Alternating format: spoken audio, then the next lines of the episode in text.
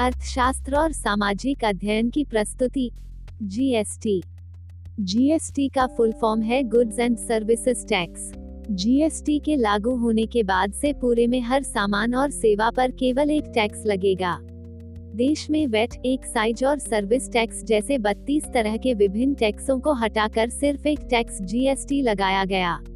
GST में कुल तीन तरह के टैक्स शामिल हैं सेंट्रल स्टेट और इंटीग्रेटेड टैक्स इस ढांचे के तहत पूरे देश में माल बेचने या सप्लाई करने वाले कारोबारियों को हर राज्य में तीन अलग अलग जीएसटी रजिस्ट्रेशन कराने होंगे।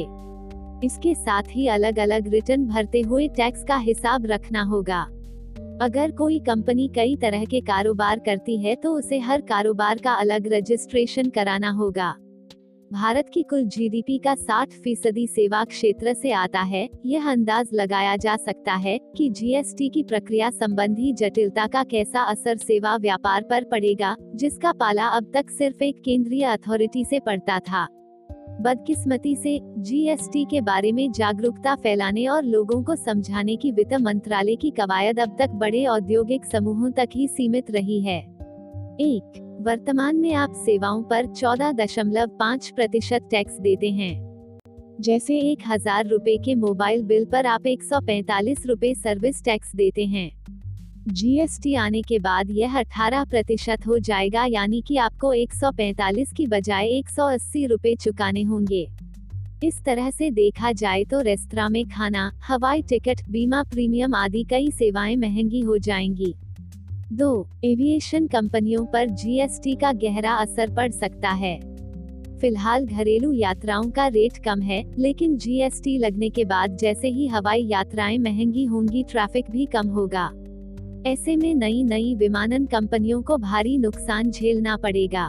फ़िलहाल ये टैक्स सिर्फ़ 6 से 9 प्रतिशत लगता है क्लास के हिसाब से, लेकिन जीएसटी के बाद ये 15 प्रतिशत के ऊपर हो जाएगा।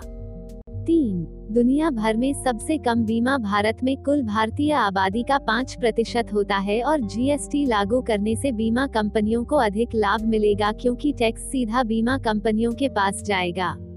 चार, बैंकिंग और फाइनेंशियल क्षेत्र में प्रभावी टैक्स दर 14 प्रतिशत है, जो सिर्फ़ ट्रांजैक्शन पर लगती है, उसके इंटरेस्ट पर नहीं।